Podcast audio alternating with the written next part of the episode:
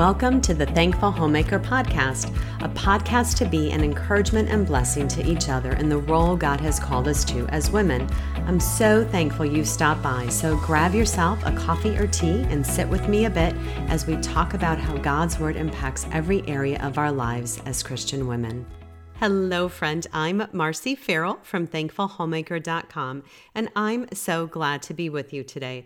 I have a super short, bite sized episode for you today, and it was on my mind and heart because Valentine's Day is around the corner as I'm recording this and sharing it with you. So, this is one that, that I'm kind of looking forward to. It was a good reminder for me.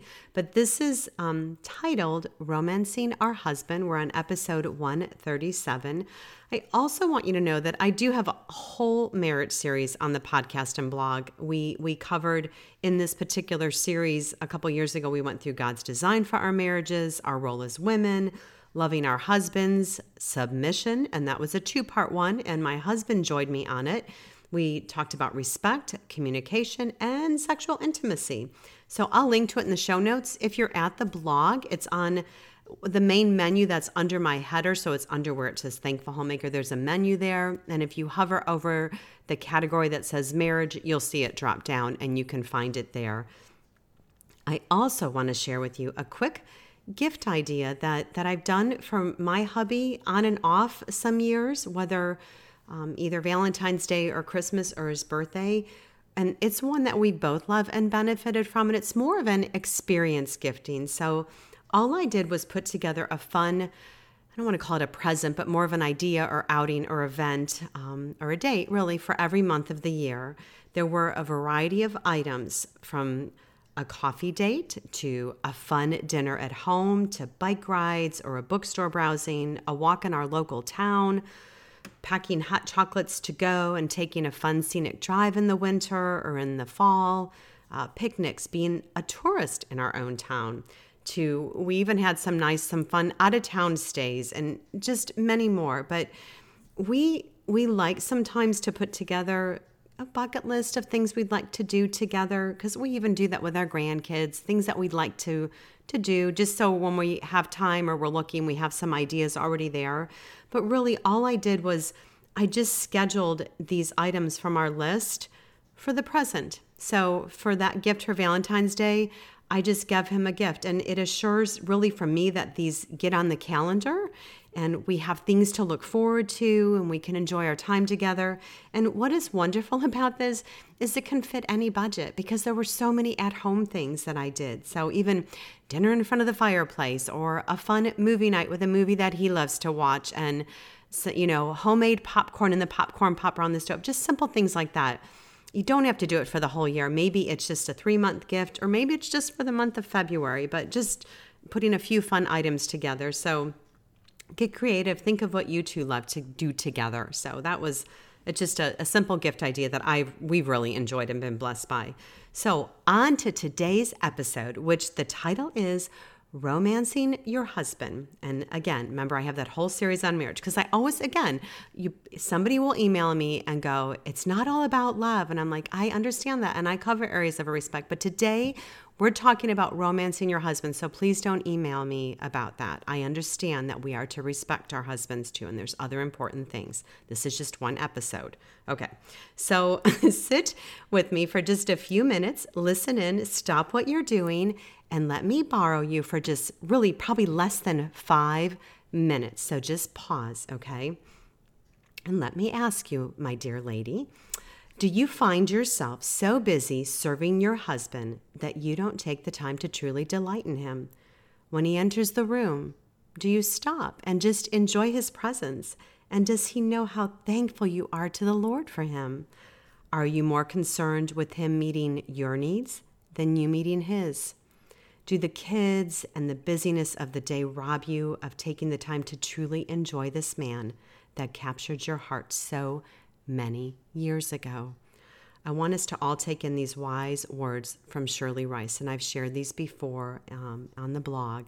She says, Are you in love with your husband?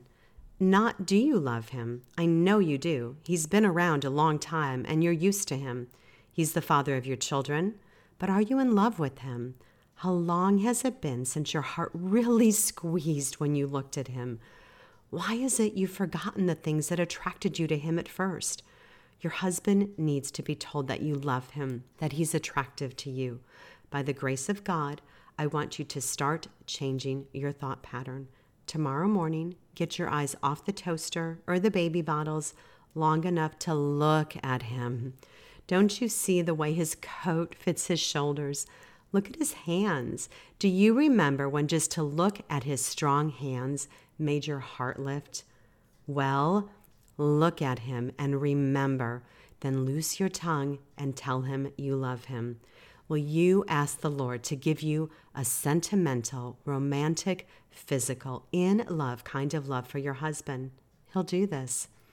And then I want to share an excerpt from it's from Romance in a Busy Marriage, and it's from Linda Dillow shared this, and she developed a list of resolves, and she reads these at least once a year, and these would be good for every wife to adopt as her own. And these this is all in the show notes.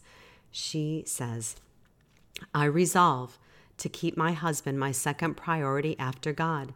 I resolve to not settle for mediocrity in my marriage. I resolve to look at life through my husband's eyes. I resolve to grow as a sensuous lover. I resolve to give rather than receive. I resolve to be faithful to my marriage vows, not only in word, but also in intent.